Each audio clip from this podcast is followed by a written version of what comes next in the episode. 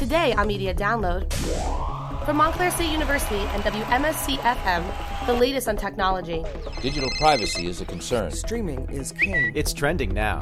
and media issues. Let's start with the presidential campaign. The frontrunner is firmly in the lead in every national poll. What's the press's responsibility? I will not give him the credit he probably sought prior to this horrific and cowardly act.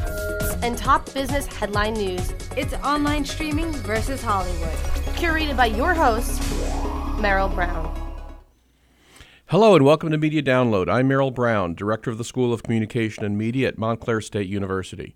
Joining me today is Jonathan Greenblatt, President of the Anti Defamation League, an organization established in 1913 founded to, do, quote, stop the defamation of the Jewish people.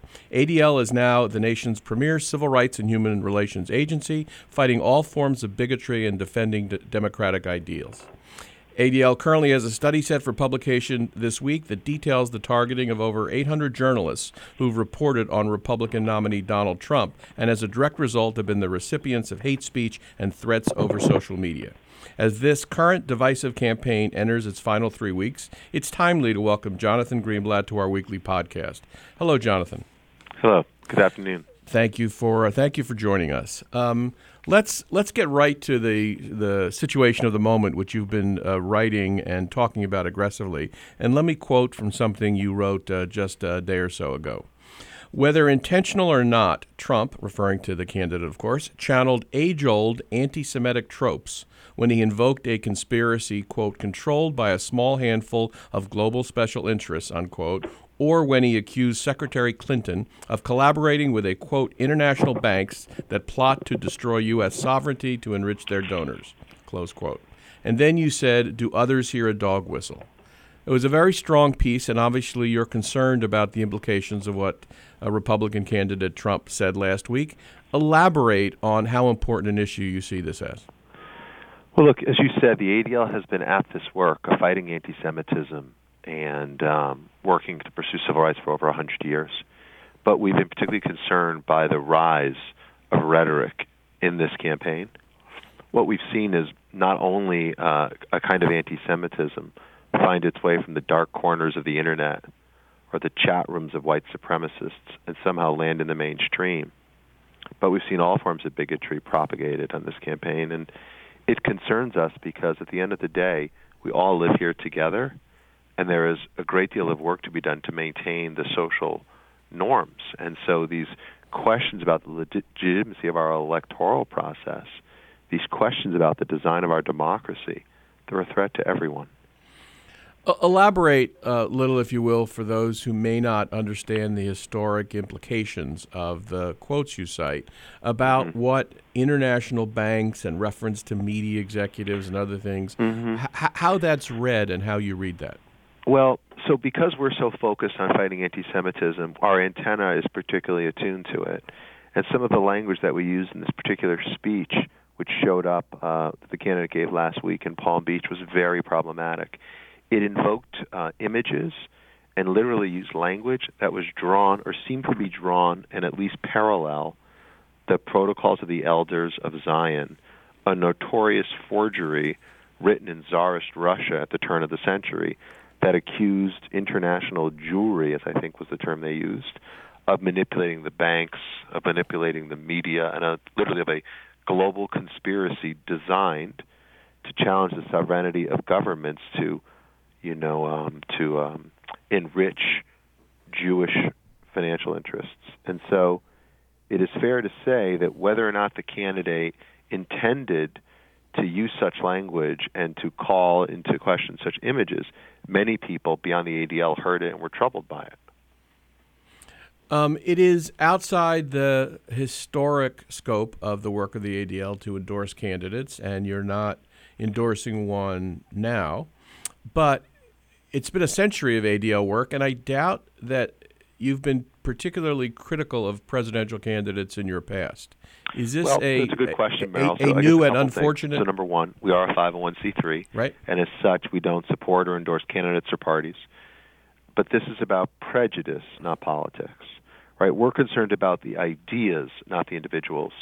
And we have been involved in the past. So I will share that in the year 2000, ADL spoke out during the uh, campaign when Senator Joe Lieberman invoked his religion, and he obviously was a very prominent American Jew, but invoked his religion with such regularity that uh, ADL called out some concern about mixing church and state. And we did speak out in 1992 when Pat Buchanan was running in the Republican primary, and you know, as Pat Buchanan is wont to do, uh, made some very bigoted comments, pretty anti-Semitic comments in that case. But you have to go back to the 1960s when George Wallace ran for president on an explicitly segregationist ticket to find ADL getting as involved as we are today in terms of speaking out against the the, the unambiguous prejudice that was pushed around during that campaign. And if I showed you the pamphlets that we still have in our office that were written literally 50 years ago, the parallels are eerily similar. Um, you yourself are a former um, uh, official in the Obama administration, and you walk a fine line, I'm certain, uh, in an organization that has significant numbers of both Republicans and Democrats. Mm-hmm. How have your membership responded to your engaging in this issue?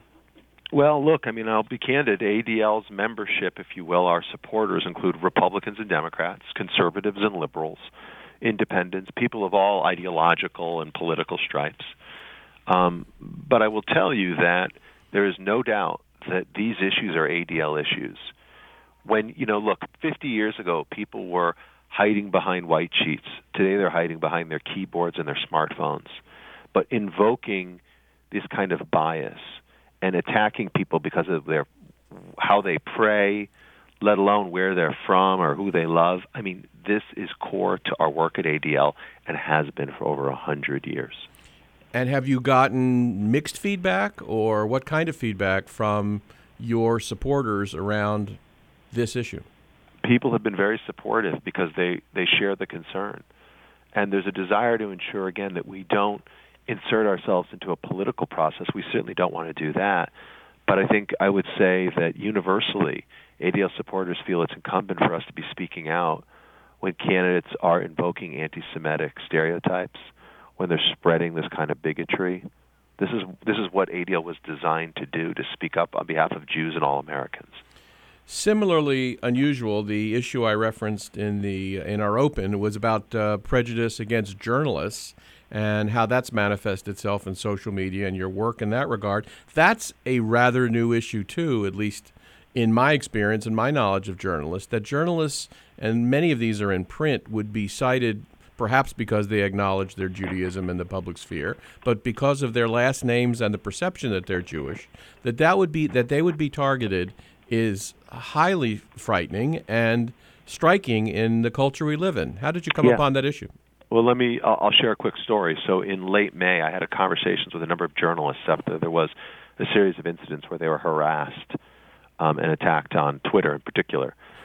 And uh, I heard from some journalists who said that they were thinking of, of um, leaving the profession because they'd been victimized and been targeted with such threats.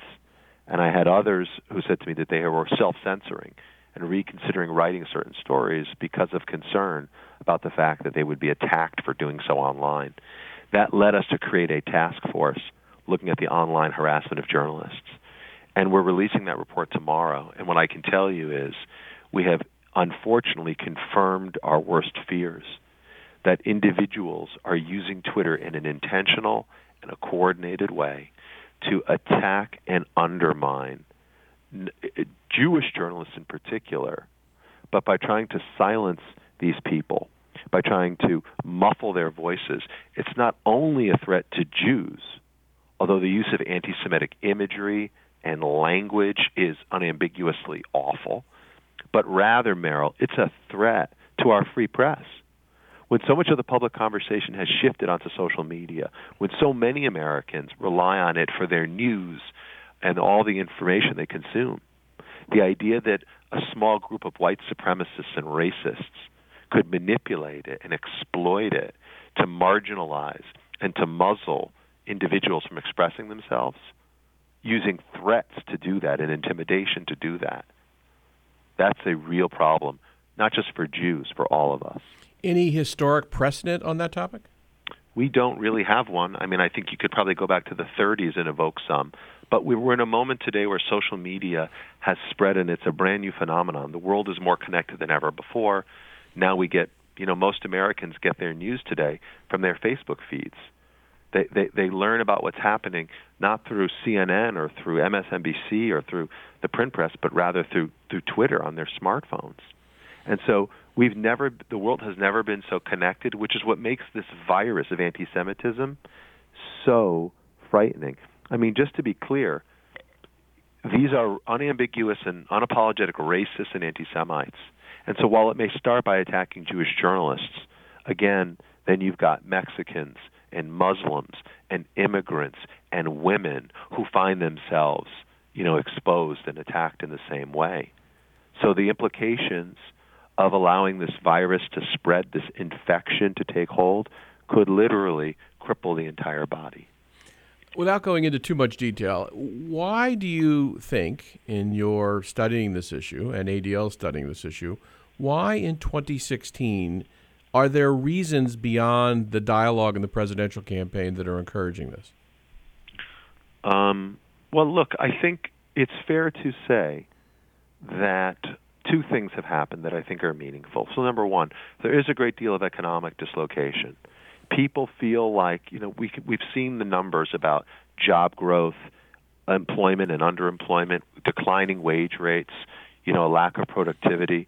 And so there's a lot of people out there, particularly in middle America, who feel alienated from this information revolution, who feel alienated from, uh, you know, where the growth is globalization and growth is happening. And so they're scared and they're nervous and they're looking for answers, and the system, as it were, doesn't seem to be delivering those answers. That makes them vulnerable to be exploited by those who would push prejudice. I think that's the first thing. And then I think a second thing is as, again, social media has taken hold, and we're now living on a planet where there are literally more people on Facebook than in any single country on earth. That level of connectivity has created a velocity and a volume of information flows we've never seen in the history of humanity. And although that's exciting in so many ways, and there's so many constructive uses of it, it also can again be vulnerable to being manipulated. And you've decided this issue is a high enough priority that you've gone out and uh, hired a person with a technology industry background in Silicon Valley to help you sort through it. What yeah, what are I mean, the look, tactics? I spent most of my professional life building businesses in California and creating companies and, and, and selling those businesses. And so I know from firsthand experience that the that ground zero for innovation in America and around the world is Silicon Valley. So the way that we're going to beat this problem is not just by talking about it, but by getting involved. ADL already works with a number of companies in the valley to deal with hate, but we're going to drive innovation and use impact to make a really transformational effect on this issue. Uh, that's uh, that's no doubt a great challenge and an important one. When you showed up at ADL, I guess you're in your second year. Mm, uh, just just past the year mark. So right. yeah, this would year. be your second year. Um, congratulations. Um, I doubt that you expected to be talking to people like me about this particular issue a year ago. How have your priorities as the chief executive of ADL evolved as the marketplace for hate, if you will, has changed? Well, I'm certainly very focused as the new CEO at ADL. I had the good fortune to succeed my predecessor, Abe Foxman, who was here for 20. He ran the organization for 27 years. He was employed here for 50 full years. There's a great deal of work to do to help transform ADL and take it fully into this kind of 21st century, um, using uh, innovation, exploring new earned income models, uh, tr- scaling our work. I mean, ADL does three things, Merrill. Number one, we do advocacy. We try to change laws through the courts and through Congress. Number two, we do education. We touch over a million and a half kids a year through anti-bias and anti-bullying education programs in schools. And number three, we work with law enforcement to investigate hate crimes, to understand extremism, and to train them. We train about 15,000 law enforcement officers a year on these issues. Our course is mandatory for FBI recruits, and we touch state and local and federal law enforcement all the time. So, my goal here at ADL is how do I make sure the impact we had in the first hundred years, marching with Dr. King, pushing civil rights, allowing Jews to participate more fully in society, that that continues into the second century? My guess is is that innovation and technology will be a big part of that. Good luck with that mission, Jonathan. It's great having you, and thanks so much for joining us today. Thank you very much. I appreciate it, Merrill. If you'd like more information about this episode of Media Download, you can email us at gm at wmscradio.com or call us at 973 655 3135. I'm Merrill Brown. Thanks for listening.